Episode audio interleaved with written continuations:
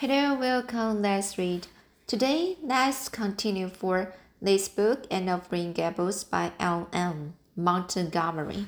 So today's chapter 34, A Queen's Girl. So let's get started for this chapter. The next three weeks were busy ones at Green Gables, for Anne was getting ready to go to Queen's, and there was much sewing to be done and many things to be talked over and arranged. Anne's outfit was ample and pretty. For Matthew saw to late, and Marilla for once made no objections whatever to anything he purchased or suggested.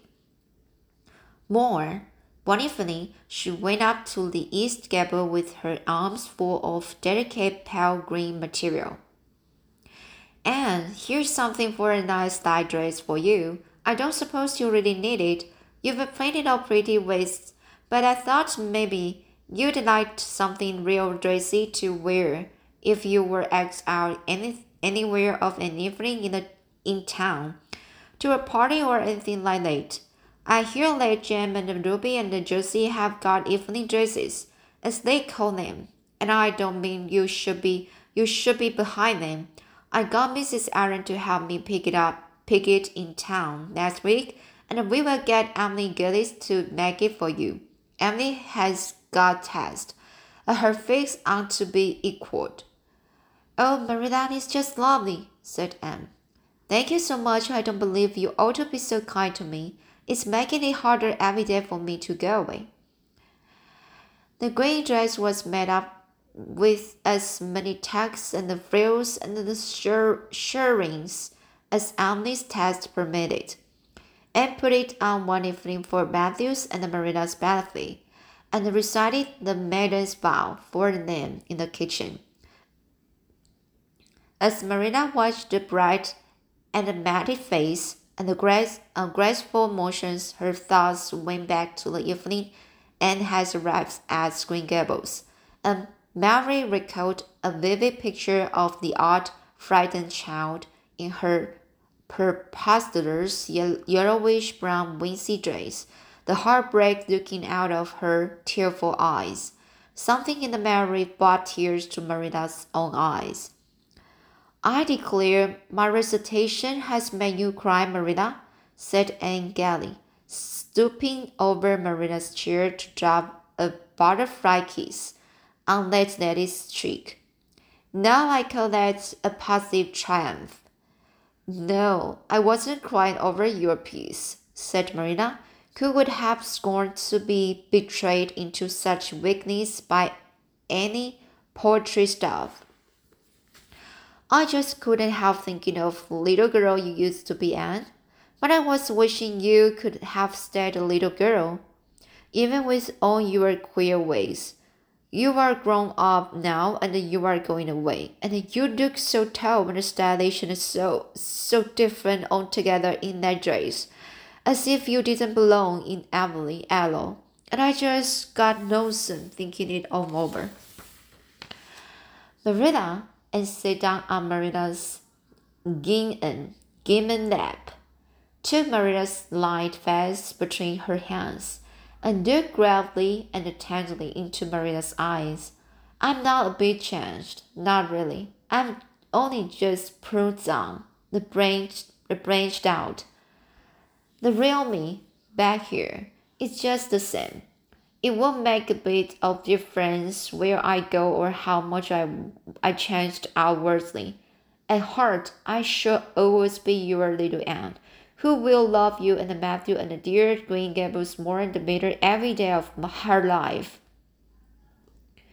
And laid her fresh young cheek against Marilla's faded one, and reached out a hand to pat Matthew's shoulder.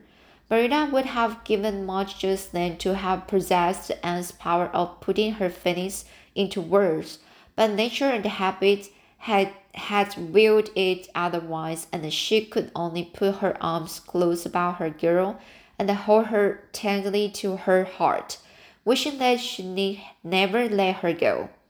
Matthew, with the suspicious moisture in her eyes, got up and went out the doors.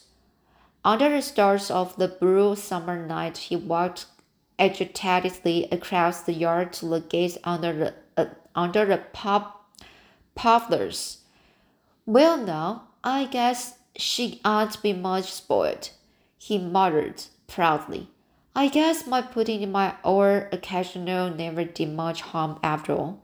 She's smart and pretty, and loving too, which is better than all the rest. She's been a blessing to us. And there never was a luckier mistake than what Mrs. Spencer made.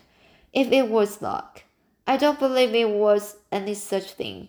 It was providence, because the the Almighty, because the Almighty so we needed her, I reckon. The day finally came when Anne must go to town. She and Matthew dropped in one fine September morning after a tearful parting with Diana and an and an untearful political one, on Marilla's side at least, with Marilla. With Marilla, but when Anne Anne had gone, Di, uh, but when Anne had gone, Diana dried her tears and went to a beach picnic at White Sands with some of her comedy cousins, where she contrived to enjoy herself tolerably, uh, tolerably well. Tolerably well, while Marilla plunged fiercely into unnecessary work and kept at it all day long with the bitter, bitterest kind of heartache. The act that burns and numbs cannot wash itself away in ready tears. But that night, when Marilla went to bed, acutely and miserably conscious that the little gable room at the end of the hall was un, un, untalented, untalented, by, by any vivid young life and unstirred by any soft breathing. She buried her face in her pillow and wept for her girl in a passion of sobs that appalled her when she grew calm enough to reflect how very wicked it must be to take on so, take on so, about a sinful feral creature. And the rest of the Emory scholars reached down, reached town just in time to hurry off to the academy. That first day passed pleasantly enough in a whirl of excitement, meeting all the new students, learning to know the professors by sight, and being assorted and organized into classes, and intended taking up the second year work, being advised to do so by Miss Stacy. Gilbert Blythe elected, elected to do the same. This meant getting the first class teacher's license in one year instead of two. If they were successful, but it also meant much more and harder work. Jane, Ruby, Josie, Charlie, and Moody Spurgeon, not being troubled with the stir stirrings of ambition, were content to take up the second class work. Anne was conscious of a pang of loneliness when she when she found herself in the room with fifty other students, not one of whom she knew, except the tall brown-haired boy across the room, and knowing him in the fashion she did not she did did not help her much, as she reflected pessimistically. Yet she was undeniably glad that they were in the same class. The, the old rivalry could still be carried on, and Anne could hardly have known what to do if it had been lacking. I wouldn't feel comfortable without it, she thought. Gilbert looks awfully determined. I suppose he's making up his mind here and now to win the medal. What a splendid shame he has. I never noticed it before. I do wish Jane and Ruby had gone in for first class too. I suppose I won't feel so much like a cat in a strange garret. Garret. When I get acquainted, when I get acquainted, though. I wonder which of the girls here are going to be my friends. It's really an inter- interesting, interesting speculation. Of course, I promised Diana that no Queen's girl, no matter how much I like her, she ever be as dear to me as she is. But I have lots of second best affections to bestow. I like the look of that girl with the brown eyes and the crimson waist. She looks vivid and the red rosy. Then there's that pale, fair one gazing out of the window. She has lovely hair and she and looks as if she knew a thing or two about dreams. I'd like to know them both. Know know them well, well enough to walk with my arm about their waists, and they call them nicknames. But just now I don't know them and they don't know me, and probably don't want to know me particularly. Is lonesome. It was lonesomer still when Anne found herself alone in her hall bedroom, bedroom late night at twilight. She was not bored with the other girls, who all had relatives in town to take pity on them. Miss Josephine Barry would have liked to board her, but Beechwood was so far from the academy that it was out of the question. So Miss Barry hunted up a boarding house, assuring Matthew and Marilla that it was the very place for Anne. The lady who keeps it is a reduced gentlewoman, explained Miss Barry. Her husband was a British officer, and she is very careful what sort of boarders she takes. Anne will not mix with any object, objectionable persons under her roof. The table is good, and the house is near the academy in a quiet neighborhood. All this might be quite true, and indeed proved to be so, but it did not materially help Anne in the first agony of homesickness that seized upon her. She looked dismally about her narrow light room, with its dull papered, pictureless walls its smoked iron bedstead, and empty bookcase, and the horrible choke came into her throat as she thought of as she thought of her own white room at Green Gables, where she would have the pleasant consciousness of a great green steel outdoors doors, of sweet peas growing in the garden, and the moonlight falling on the orchard, of the brook below the slope and the spruce boughs tossing in the night wind beyond it, of a vast starry sky, and the light of and the light from Diana's window shining out through the gap in the trees. Here there was nothing of this. Anne knew that outside of her window was a hard street, with a network of telephone wires, wires shutting out the sky, the tramp of alien feet, and thousand lights gleaming on stranger faces. She knew that she was going to cry and the thought, fought against it. I won't cry. It's silly and weak. There's the third tear splashed down by my nose. There are more coming. I must think of something something funny to stop them. But there's nothing funny except what is connected with Emily, and that only makes things worse. For fine. I'm going home next Friday, but that seems a hundred years away. Oh, Matthew is nearly home by now, and Marilla is at the gate, looking down the lane for him. Six, seven, eight. Or there's no use in counting them. They are coming in the flood pre- presently. I can't cheer up. I don't want to cheer up. It's nicer to be miserable the flood of tears would have come, no doubt, had not Josie Pye appeared at the moment. In the joy of seeing a familiar face and forgot that there had never been much love lost between her and Josie. As a part of Emily life, even the Pye was welcome. I'm so glad you came, came up, Anne said sin sincerely. You've been crying, remarked Josie with aggravating pity. I suppose you are homesick. Some people have so little self control in that respect. I've no intention of being homesick, I can tell you. Tom's too jolly after that party.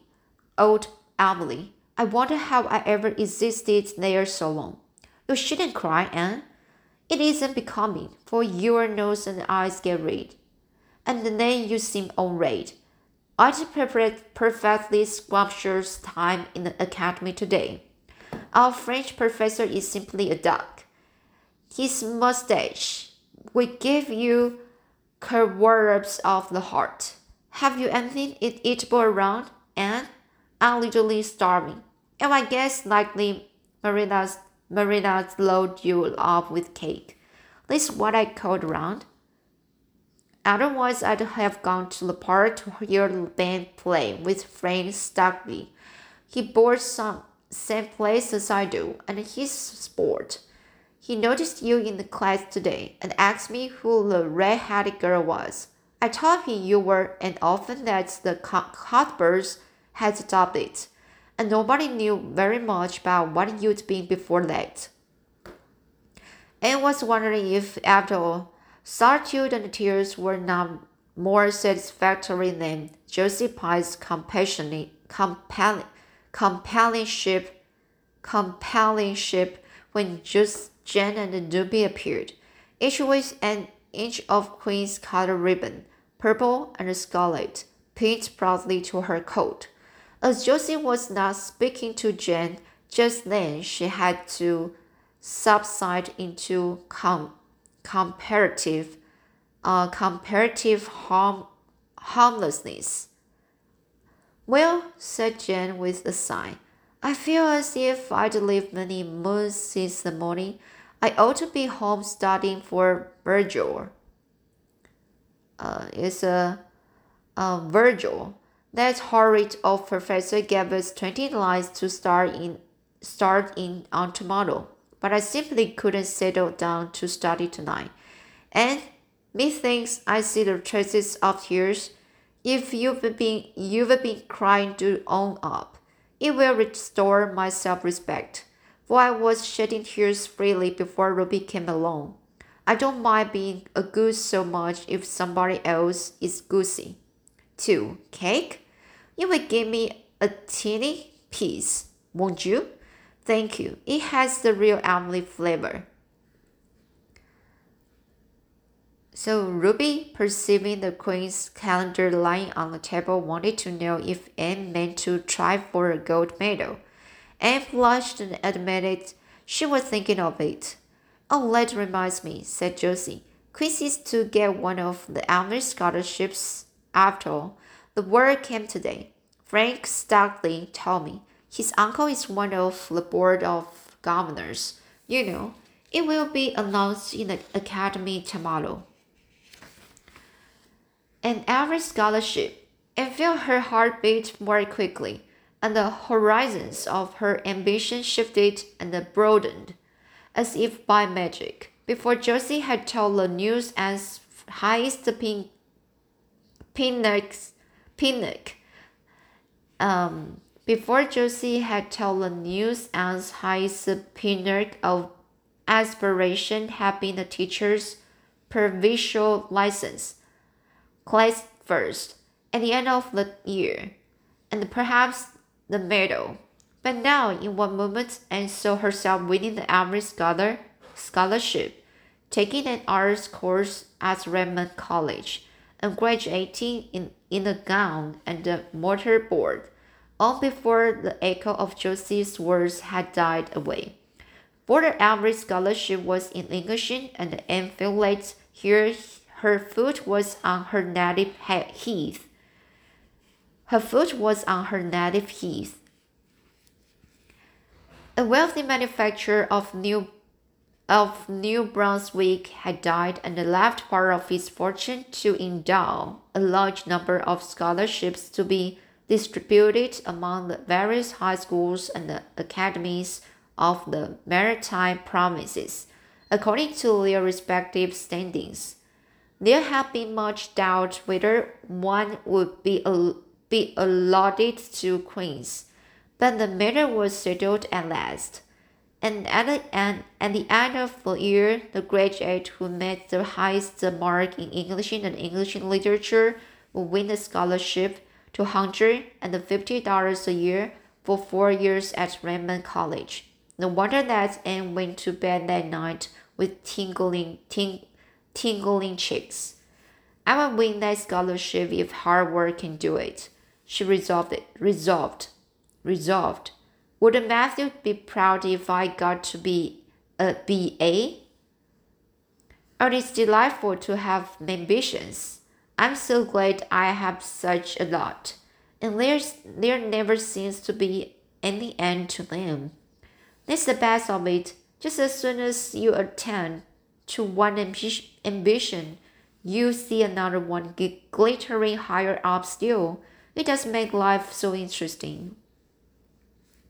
So the finally the end of this chapter, Anne just found a, another ambition in the future. She always need uh she want to get the the the BA. Uh, God, she just have to if she can uh, get the BA, and uh, Matthew will feel so proud of her. And uh, this is very um, meaningful for now. And she just have the uh, a, a, a power and a big um, uh, big goal to herself and uh, and and the family just uh, uh, feel just have the more power without any uh, homesickness. Homesickness, right? Okay. So this is a very good way. And the winner section, the the the statements that the end just uh, feels sad and uh, she just forgot uh, the the love flows between between her and Josie.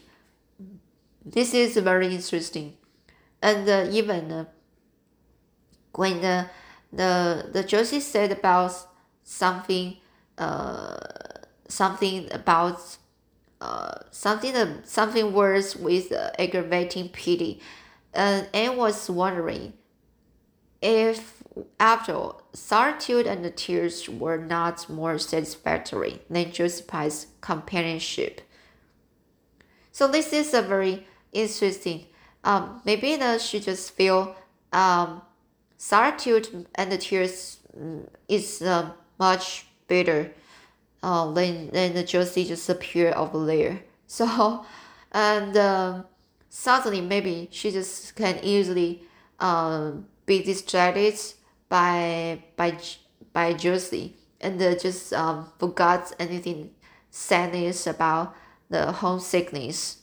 Alright, so this is a very interesting and talking about the people around the world when sh- when they just faced something like very sadness, um, uh, very sad, something very sad, and um, maybe they just got some other things, um, to be uh, distracted by other people or something very special, and maybe they will help her help themselves uh, to be to conquer this kind of um, you know some very like this point or some um, uh, like uh, uh, depression. So i think this is a very good way when you feel something really not good and negative you can find something other to be uh to just guide you uh to just forget anything bad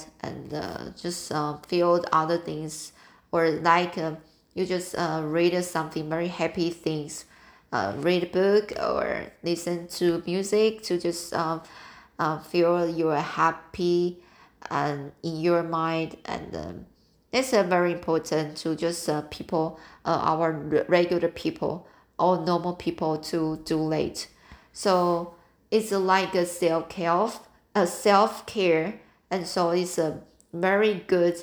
Just um, like uh, you treat yourself a bit kind of way, and uh, and uh, uh just uh, cure yourself when you face something negative. Alright, so let's uh, today's chapter. I will read next chapter next time. So next chapter is the chapter 35, The Winter at Queen's. So uh, I haven't read it, uh, so I will read it next time to you.